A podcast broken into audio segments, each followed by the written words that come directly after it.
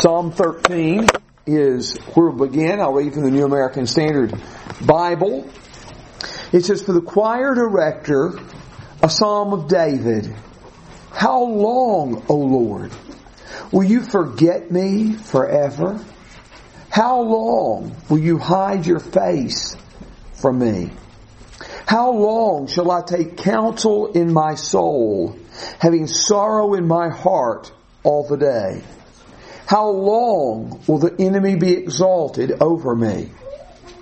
Consider and answer me, O Lord my God.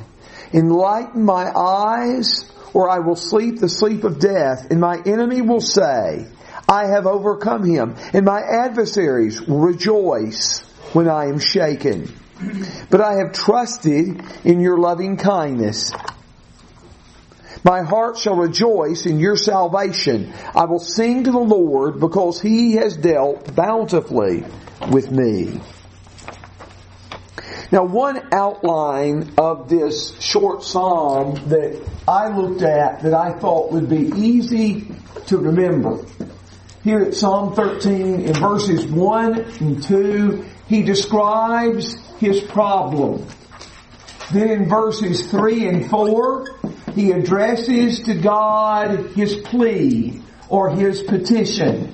And then in verses 5 and 6, he states his desire to praise. So a short outline based on alliteration.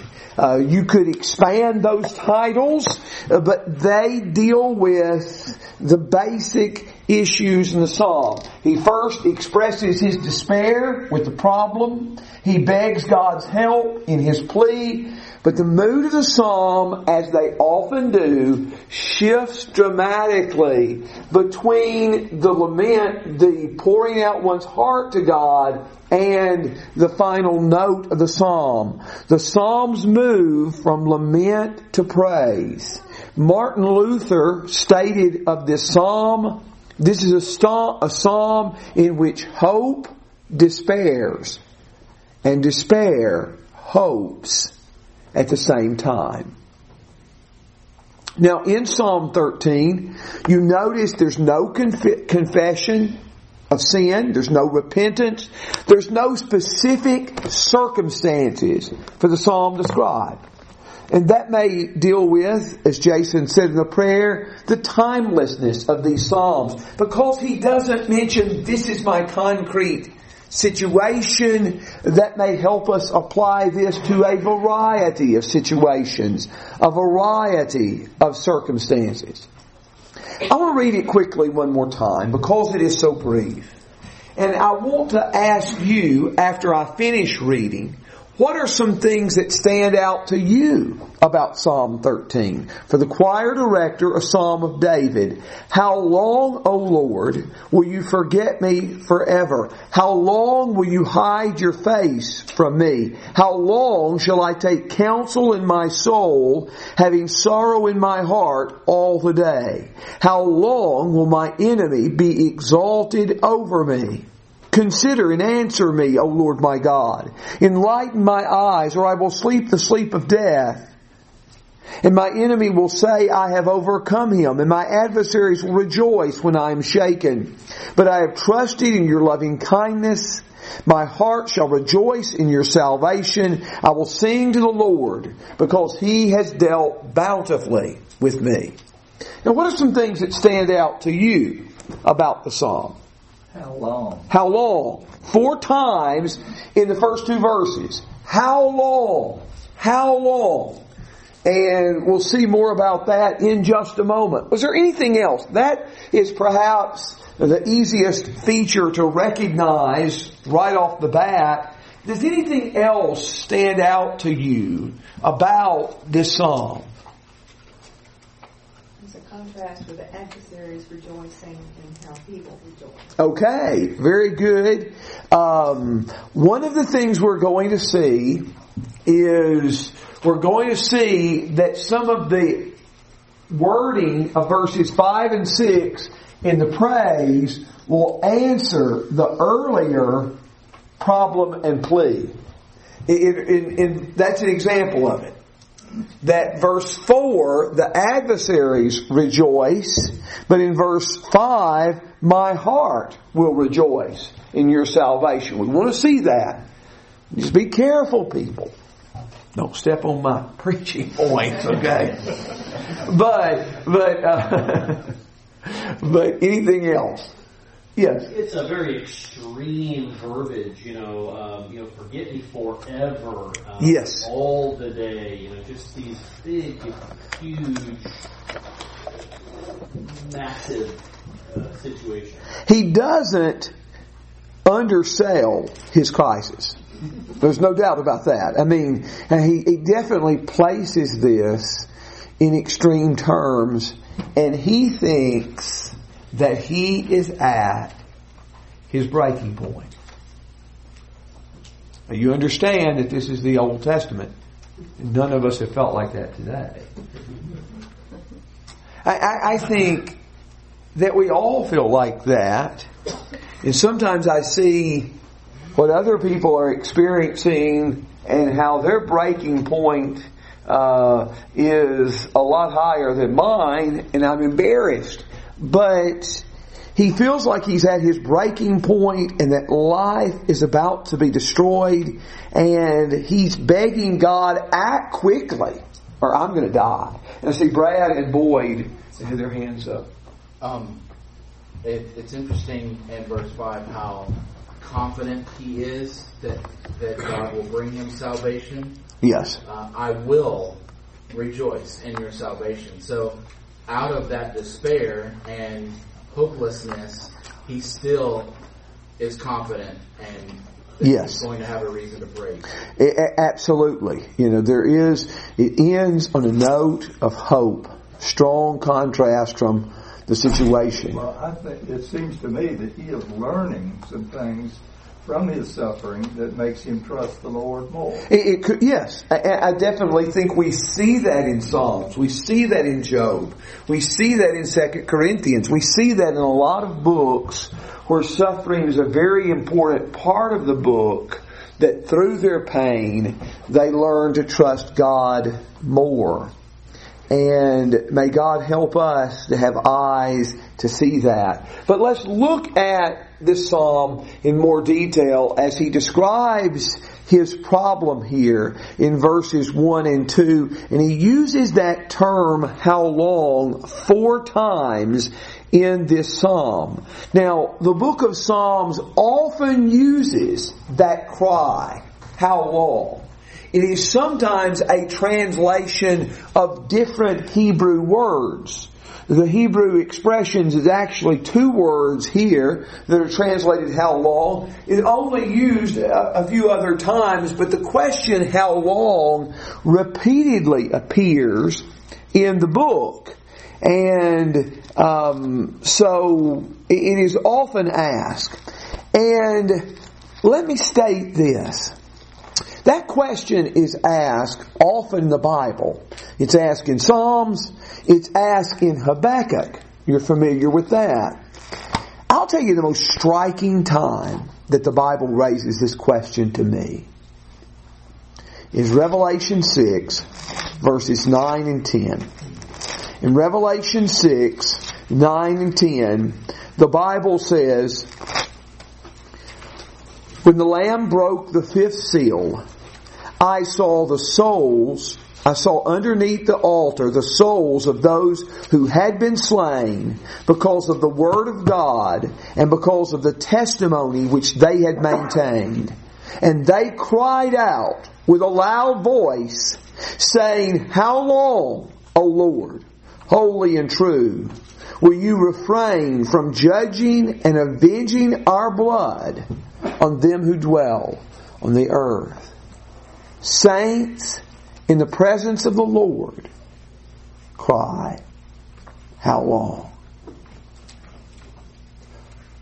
So you see that this is a typical experience of God's people. How long? And as we stated a moment ago, the writer feels like he's at his breaking point and just another straw will break his back. How long, O Lord? And his language, as Brad mentioned earlier, is extreme. How long will you forget me forever? Will you forget me forever? Now this word forget is a word that's been used some recently in the Psalms. Look back at Psalm 9. In Psalm 9, in verse 12, it said, For he who requires blood remembers them. He does not forget the cry of the afflicted. And so we were told in Psalm 9 verse 12 that God remembers and God does not forget the cry of the afflicted. In verse 18, Psalm 9 verse 18, the needy will not always be forgotten. Same root word that's used there. Look at Psalm 10. Psalm 10. The Bible says that the wicked, the wicked speaking in verse 11, and he said to himself, God has forgotten. He has hidden his face.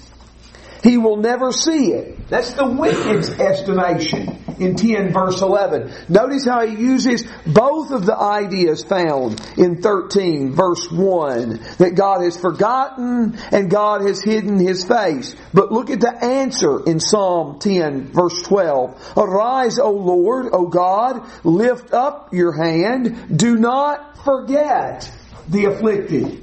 And so these Psalms affirm God is not going to forget the needy. God is not going to forget the afflicted. But does it seem that way to us? Often it seems like we are forgotten. In, in Psalm uh, 42, in verse 9, I will say to God, my rock, why have you forgotten me?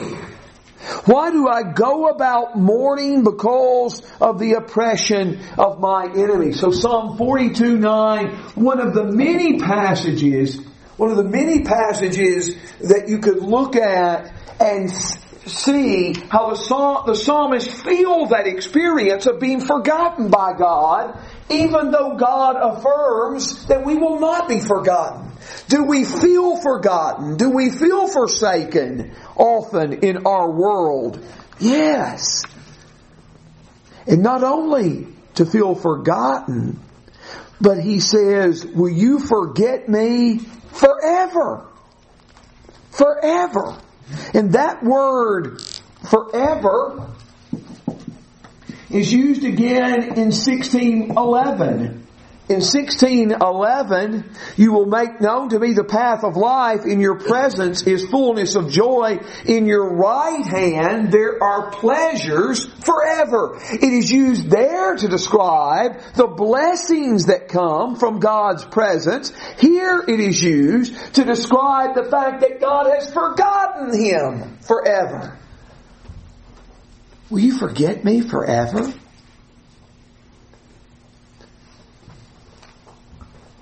I want you to also see in Psalms. As one of these lines, one of these how longs builds upon another,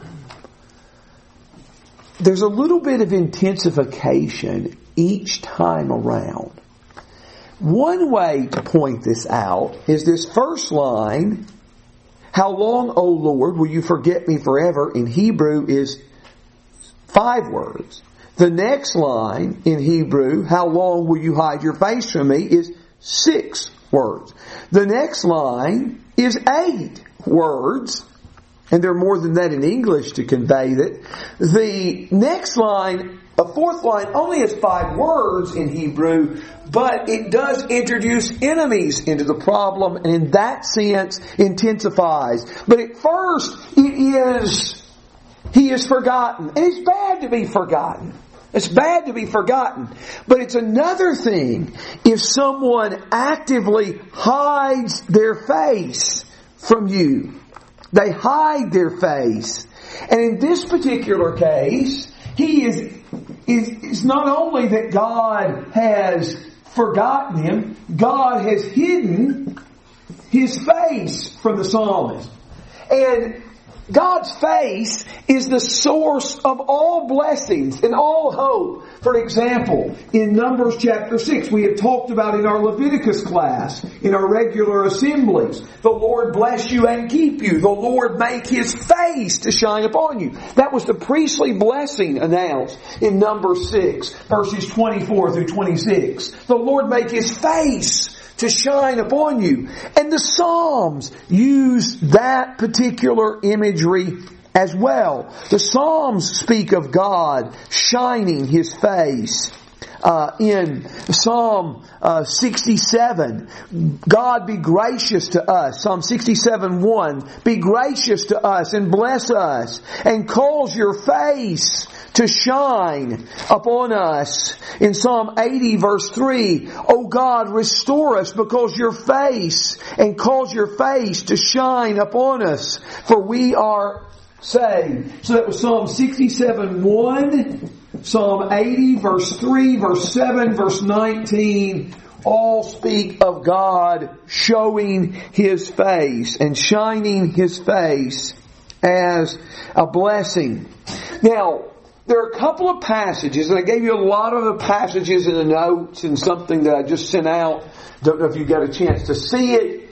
Uh, if you do, go back and look at some of these verses, but a couple of verses that speak of God hiding His face. Deuteronomy 31, verses 16 and 17. Deuteronomy 31, verses 16 and 17. Deuteronomy 32, verses 19 and 20. Those verses specifically describe God hiding His face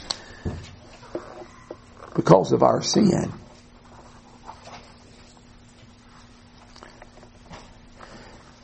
Now, I'm not stating that that's an acknowledgement of sin. Maybe, as in Job's case, the fact that he hasn't committed great sin only serves to bewilder him even more. Well, this is often a penalty for God hiding his face, he knows he's innocent of any great transgression. Not that he's never sinned. How long, O Lord, will you forget me forever? How long will you hide your face from me? How long shall I take counsel in my soul, having sorrow in my heart all the day?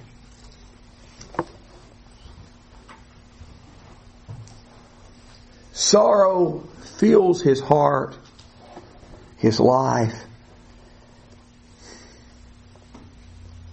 And he longs for it to end.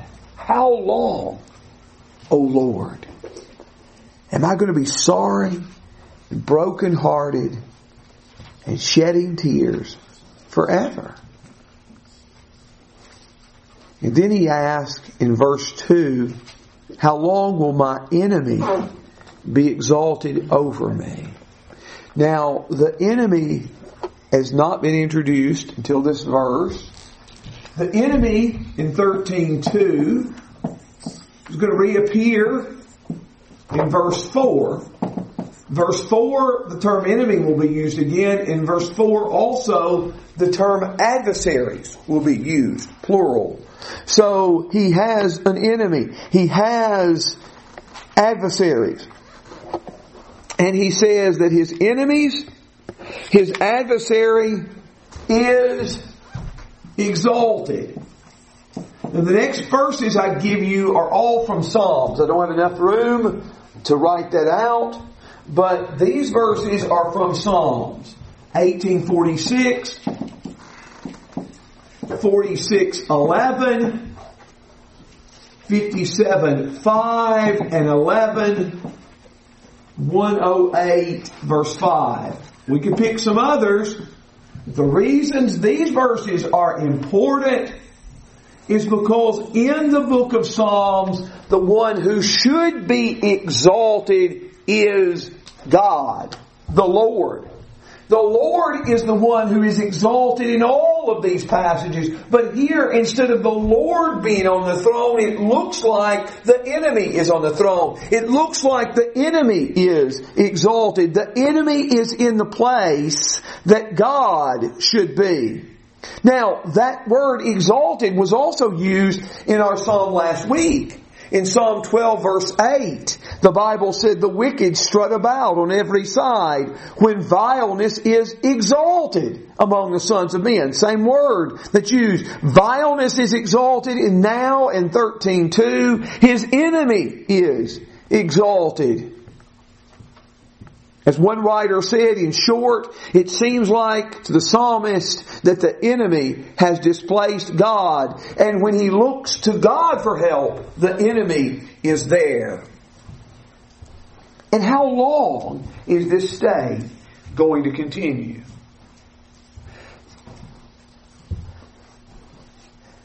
We're going to have many prayers like this.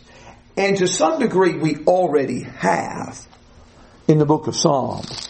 We saw Psalm 10 begin, as you remember. Why do you stand afar off, O Lord? Why do you hide yourself in times of trouble? Now that's generally not our custom during public prayer. That we pray like that. And I understand that. I'm not saying that it's wrong in public prayer. Because there are times that that would be appropriate. I am just stating that often the public prayer, even if someone's experiencing that, they don't say it because that's not everyone's experience at the same time. Generally, we're not all going through the valleys or the peaks at the same time. And it would be very fascinating in any given service to see where all the people stood in that particular picture in any given service because you got people all over the board in that regard. But is there a place, even in public prayer, but particularly in private prayer, to cry, How long, O Lord? These people poured out their problems to God.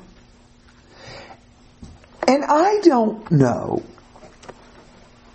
Maybe I've just been so accustomed to these words for so long. Why anybody would be troubled with that. Now I'm not stating, don't misunderstand me, that someone can't overstep their bounds. They can. And they can say things in accusation to God that they need to repent of. There's an example of that in Jeremiah 15. And Jeremiah has a prayer like this. And God said, you gotta repent. But God is big enough to handle our questions.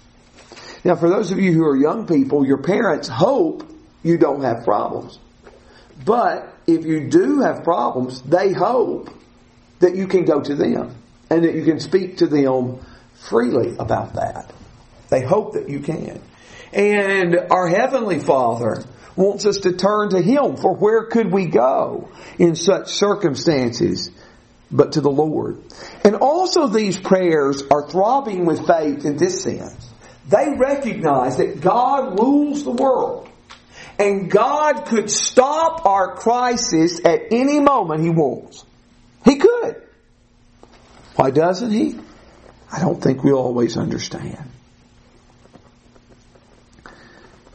But in verses 3 and 4, consider, and that word can also be translated look, and some think that even the words of this plea are an answer to the problem. God has hidden his face, and the psalmist says, consider or look.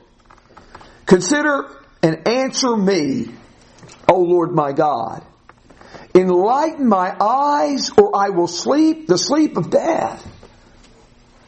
And my enemy will say, I have overcome him, and my adversaries will rejoice when I am shaken. God, there are three imperatives here. The word consider, the word answer, the word enlightening. These are all imperatives. And you know what an imperative is. An imperative is like a command, isn't it? You know, you learn that in your fine school system.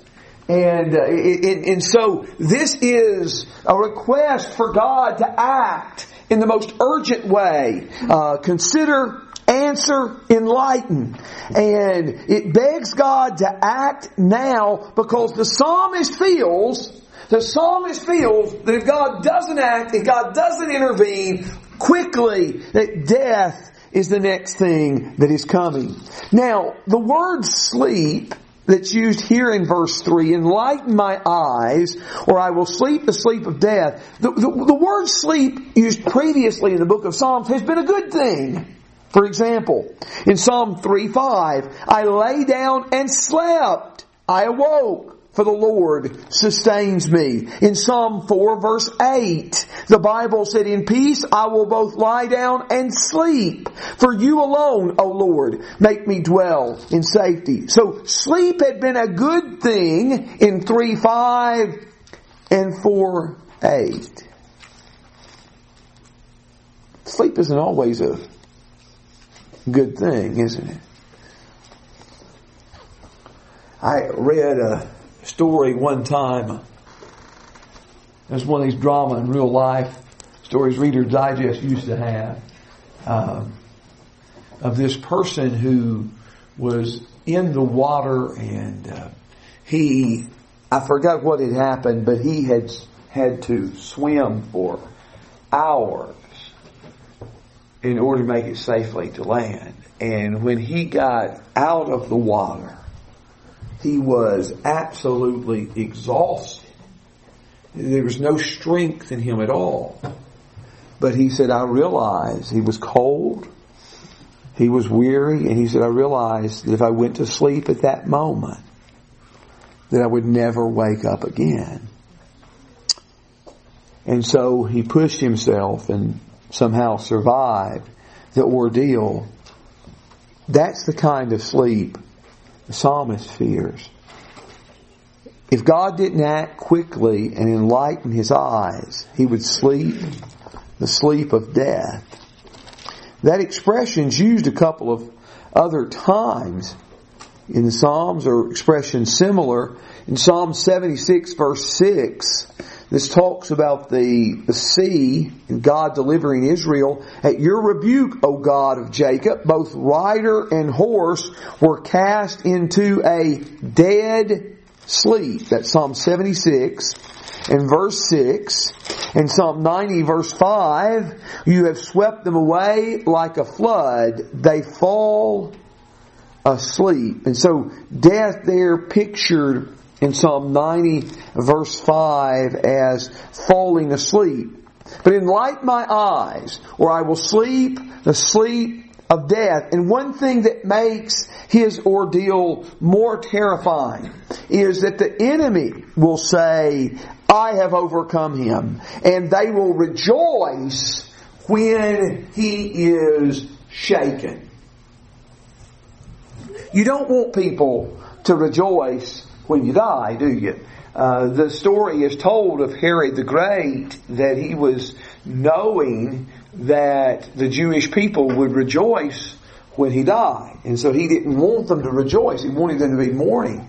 And so he had given plans to gather a hundred of the most beloved Jewish leaders and they were all to be executed at the time that he died to ensure the Jewish people would, were mourning. Now, it wasn't carried out, thankfully, because Herod died and, and the decree was forgotten and much joy was throughout all the land as, as he dreaded uh, happening. But maybe it's because of policies like that, they rejoiced when he died. But not only is this rejoicing a personal painful thing. But they're going to question God's ability to deliver too, aren't they?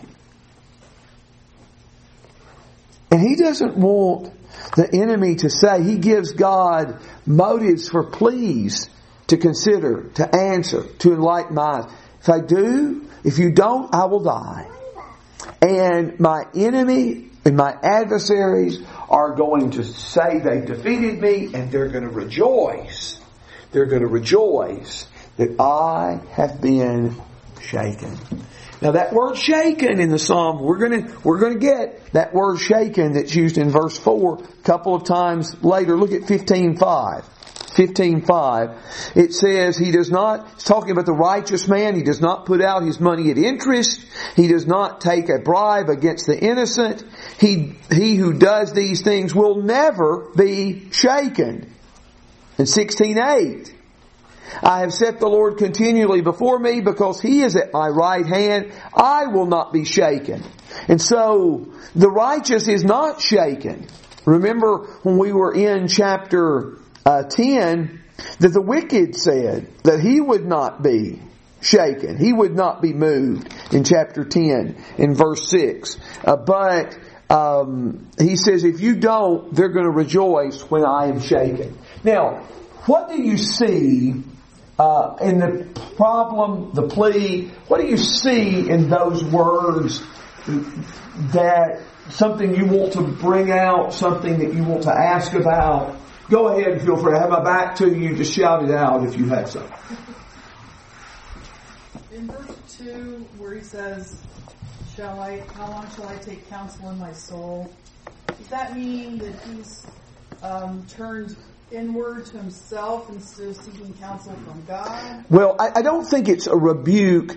Uh, some have pointed out that you see three levels of difficulties um, in the midst of his suffering. First of all, he feels that God, in verse 1, has forgotten him and hidden his face.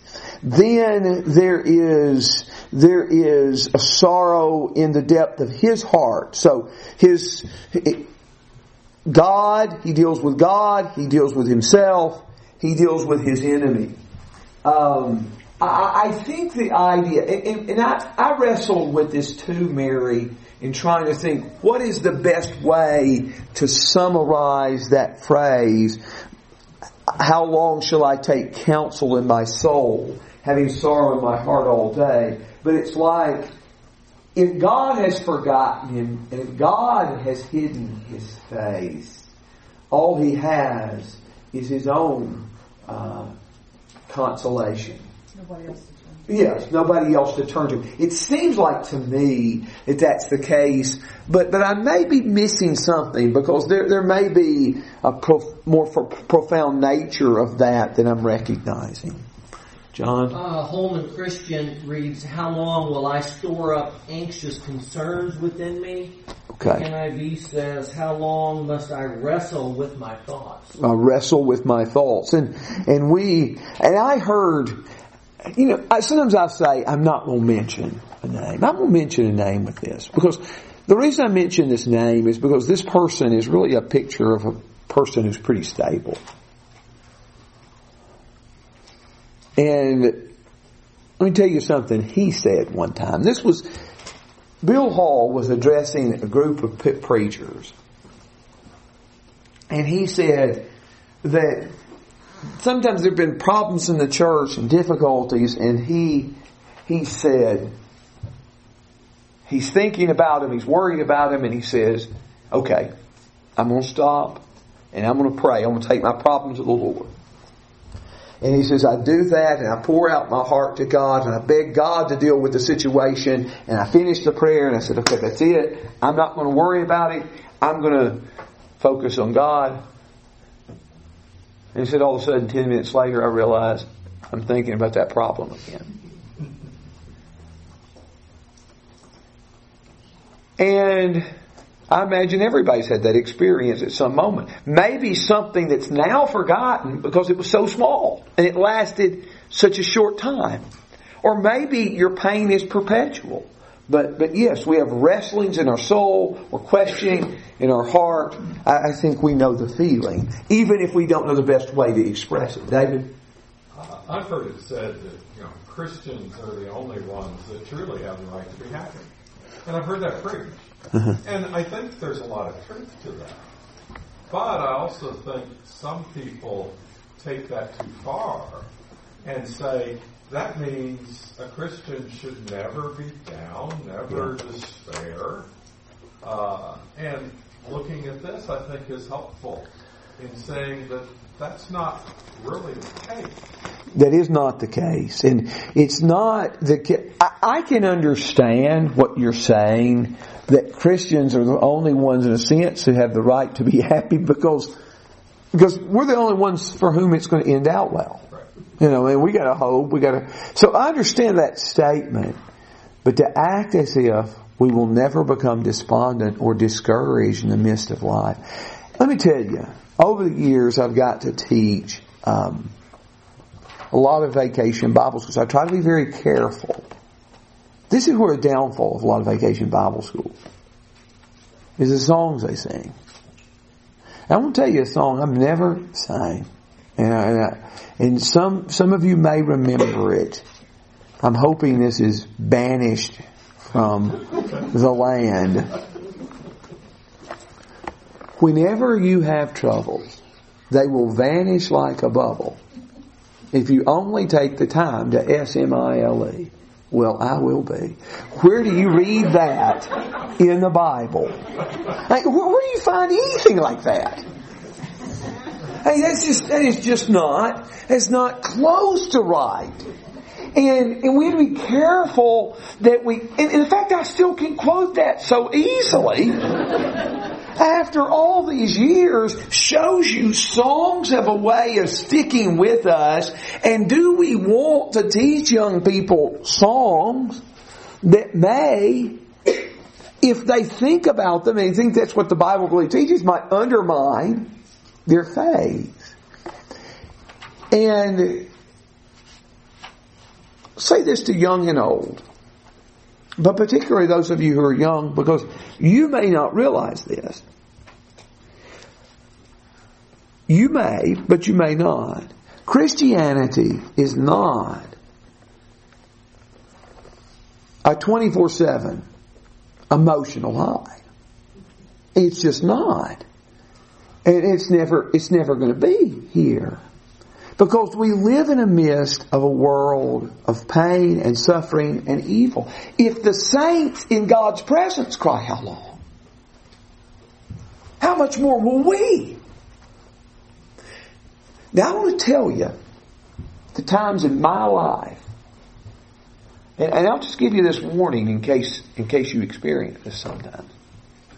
Times in my life, I am the least wanting to hear someone else's problems.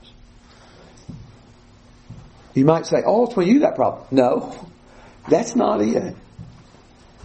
It's when things are going great with me.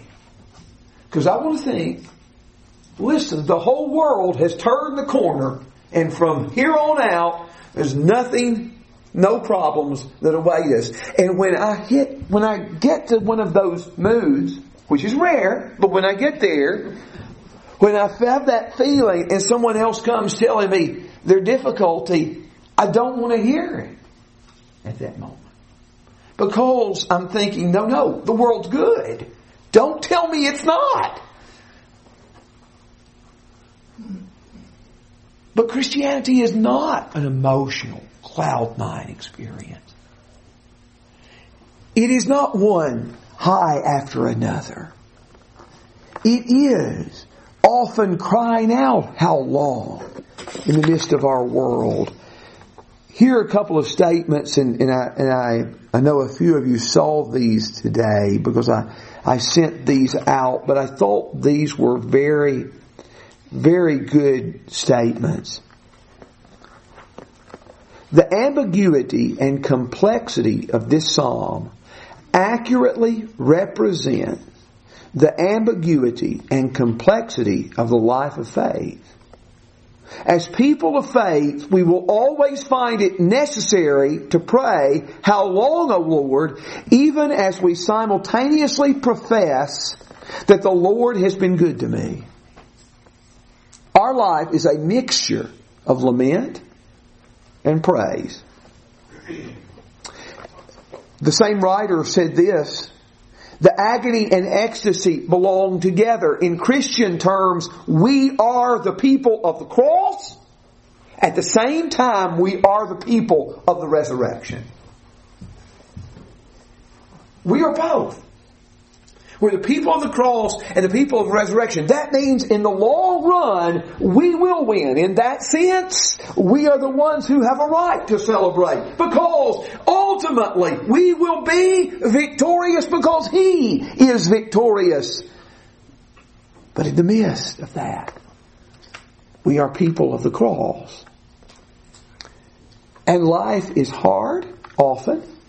Life is hard, life is painful. And I want to tell you, I know there are people here in this room, in this congregation, that have experienced things that would make me crumble.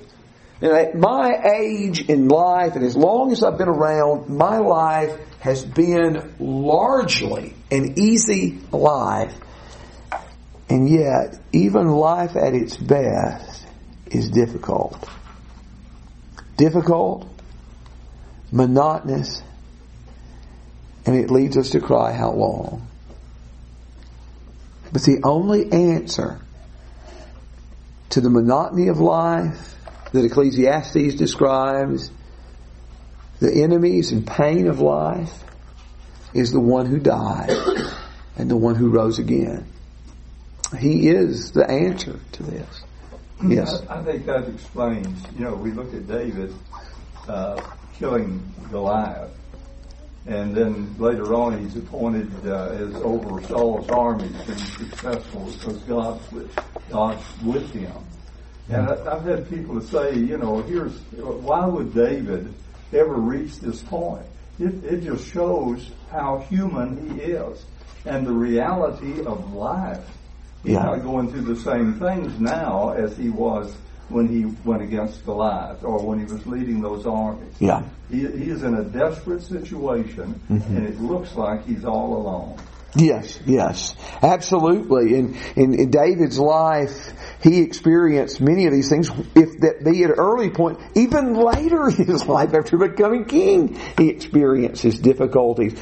But um, and I'll tell you another experience I think of. You think of David, and you think of the the lows he experiences running from Saul, and um, even his own son later. But I'll tell you. I can identify too with Elijah. Think about what I just said a moment ago about times when I'm most willing to listen to someone else's problems. Elijah may have thought after Mount Carmel the victory is won and the battle is over. And then Jezebel says tomorrow you're going to be dead like one of these. And the least times that he's ready for a spiritual conflict is when he thinks the victory is won and the battle is over. And then after the victory thinks the victory is won the battle is over he realizes he has to run back on the battlefield. And he's not ready. And I can relate to that. And perhaps you can too. But I want you to see as well, and this is the point that Christy was making earlier, when she almost went too far and reached my point, that that a lot of things said in these last two verses tie with what was said earlier in the psalm. In verse 5, I have trusted in your loving kindness. My heart shall rejoice in your salvation.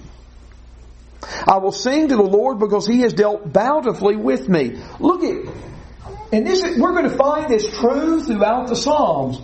13 verses 5 and 6 not only ends with praise, but is an answer it is an answer to the lament of 13, 1 through 4. Let me show you at least three ways that that's true. First of all, uh, he says in verse 5, My heart will rejoice. My heart will rejoice.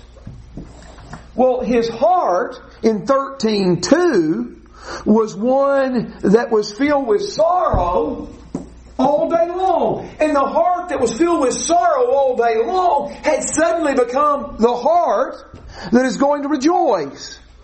The one that she stated, Christy stated, in verse 5, he is, he is going to rejoice and he is rejoicing in salvation. In your salvation. Contrast that with how his enemies were hoping to rejoice at his destruction. They were wanting to rejoice at his destruction. Now, he's going to rejoice in God's salvation. The tables are turned. Tables are turned there. You see that idea of reversal. Uh, a lot of times, particularly in the Gospel of Luke, the first will be last, the last will be first. The one who humbles himself will be exalted. The one who exalts himself will be humbled. The parable of Lazarus and a rich man is a great illustration of that reversal. The one who on earth had nothing is all of a sudden welcomed in to Abraham's bosom, and the one who was experiencing great wealth is begging for Lazarus to come and dip the tip of his uh, dip. Uh, give him water that he might be free from the torment. Now, finally, another point, a third point, how verses 5 and 6 are an answer to verses 1 through 4. I will sing to the Lord because he has dealt bountifully with me. With me. This is in Hebrew. Here are the words. Now, this is the same word used at the end of verse 2. In verse 2, it is translated over me. But it's the same, it's one word in Hebrew. Here's the word and here's the suffix attached to it. With me or over me, same word in verse 6, it's in verse 2. In verse 2, the enemy was exalted over me, but now God has dealt bountifully over me or with me. So not only does the tone of the psalm change, the tone of the psalm changes, yes, but it's more than this. The tone of the psalm is specifically an answer to previous lament in the psalms. As he was pouring out his heart and begging God's blessings, now God has reversed his circumstance. God has turned this around. In verse 5, but I, I have trusted in your loving kindness. Do you remember the other night in the sermon of Psalm 5, 7, I said that, that, that verse, um, verse 7 of Psalm 5 begins with a strong contrast. It begins exactly the same way that Psalm 13.5 says. It has a, a, um, a, conjunction attached to the personal pronoun I. Same way here. It's a strong contrast. I have trusted in your loving kindness. And that was also the word uh, we dealt with in Psalm 5, 7. And it was fascinating that that word a lot of you here have thought about that word. I had people email me some things about that word, and some of you said some things in conversation. Um, that that word's a great word. Uh, it is a word that describes God's great mercy, God's great love, God's great compassion. I have trusted in your loving kindness, and my heart shall rejoice in your salvation. I will sing to the Lord because He has dealt bountifully over me. The same psalm that begins with the psalmist asking how long ends with the psalmist singing his praises. Um, another writer said, we live in a world between the questioning of verses 1 and 2, the pleading of verses 3 and 4, and the hope and expectation of verses 5 and 6. We, are simultaneously in those, in all those worlds right here and right now. But I have trusted in your loving kindness. My heart shall rejoice in your salvation. I will sing to the Lord because he has dealt bountifully with me. I think we have been demonstrating as we go throughout the things we've said this book teaches us a lot about life, doesn't it? While it's teaching us about prayer and it's teaching us about God, it's teaching us about prayer, it tells us a lot about life. And it tells us a lot about life of the believer. And this book can provide great aid and shelter as we walk through life. Remember too how we have said before. I said this sometimes it does good to make a point more than once and, and we will make this is the second time I've made it, we'll make we'll make it again. The most common type of psalms are the psalms of individual lament. And yet these psalms of individual lament usually end in praise. So the individual psalms move from lament to praise. That is true not only of the individual psalms, but is true of the book of Psalms as a whole. In book 1, 1 through 41, the most common type of psalm is the individual lament. I'll just call it IL. That stands for individual lament. In Psalm 107 to 150, the end of the book, the most common type of psalm is praise. The individual psalms are moving from lament to praise. The book as a whole is moving from lament to praise. The life of the believer is moving from lament to praise. And I know I used that illustration at the beginning of Revelation 6. And those saints were wondering, how long, Lord, before you judge those who've killed us and destroyed us? But one day, all laments will be over.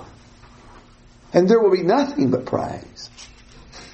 And those who have held on to God and continue to trust God in the midst of their crying out how long and crying out why will ultimately have their hearts comforted by eternal praise of God. So this movement from lament to praise is common throughout the whole whole Psalms. Now, how does this psalm speak of Jesus? We have been doing that to the degree that I think some of you are looking for that. How does this psalm speak of Jesus? That's a question. I'm giving you all a moment to answer.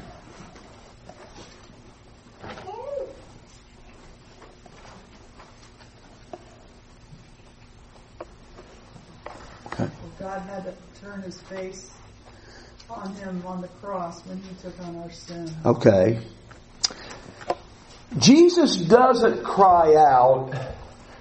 He doesn't cry out how long, but he does cry out why. My God, my God, why have you forsaken me? And that's the only statement recorded on the cross in Matthew 27 and in Mark 15. My God, my God, why have you forsaken me? Now, we could go into a lot of time trying to unlock all the meaning of that and still maybe come up not completely sure. But I'm going to tell you something it shows us. Jesus truly enters into our world of pain and suffering. And he he walks through the valley of the shadow of death.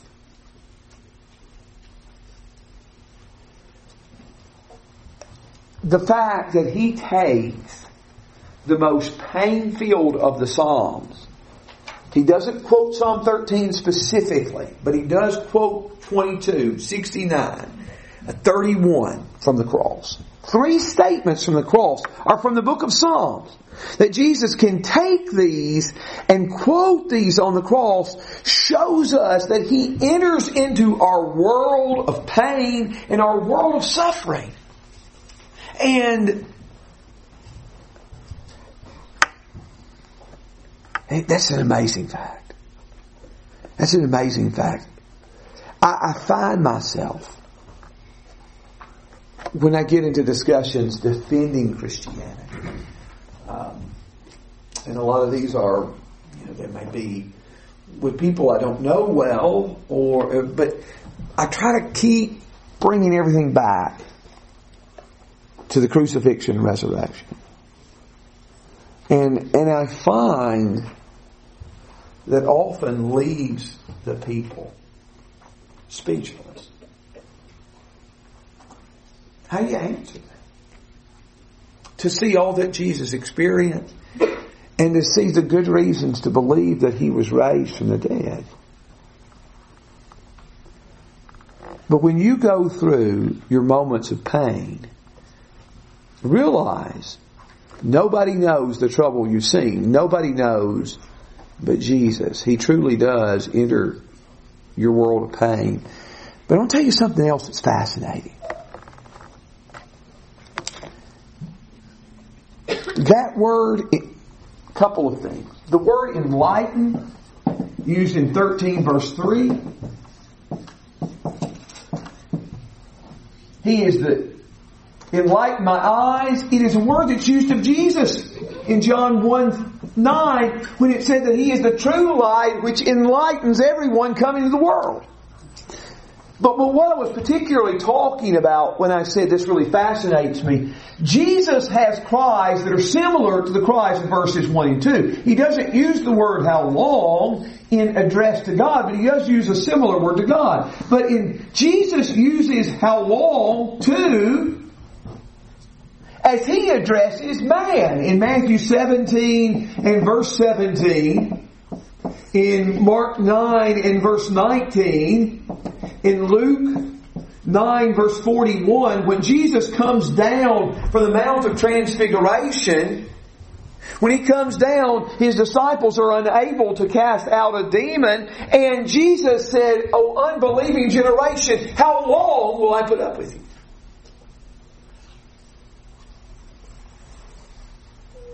Does God ever cry out, how long, in response to us? Yeah. You remember in Exodus 16, when the people stored some of the manna over and then they were told not to go out and search for it the seventh day, but that day it would stay over and they were disobedient. And God says to Moses, how long are these people going to be disobedient? When the ten spies came back with the report and the people said, we're not going to go back into the, we're not going to go into the land and they picked a captain to go back to the land of Egypt. God says, how long in Numbers 14? The specific passages will be in your notes. Jesus is both the sufferer who identifies with our pain and the God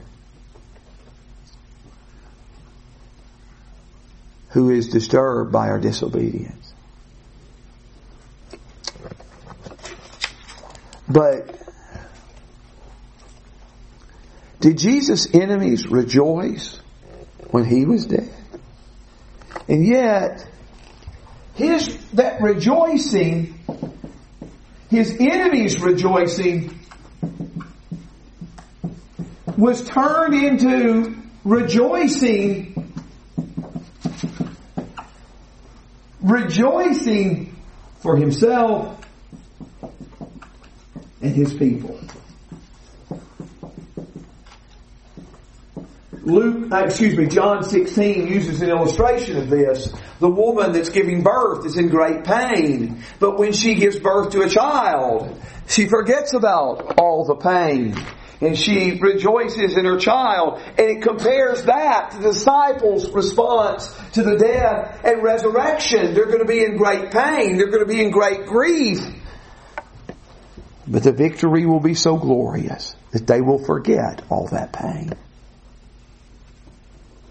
Any other things about that? Thank you guys for, for listening.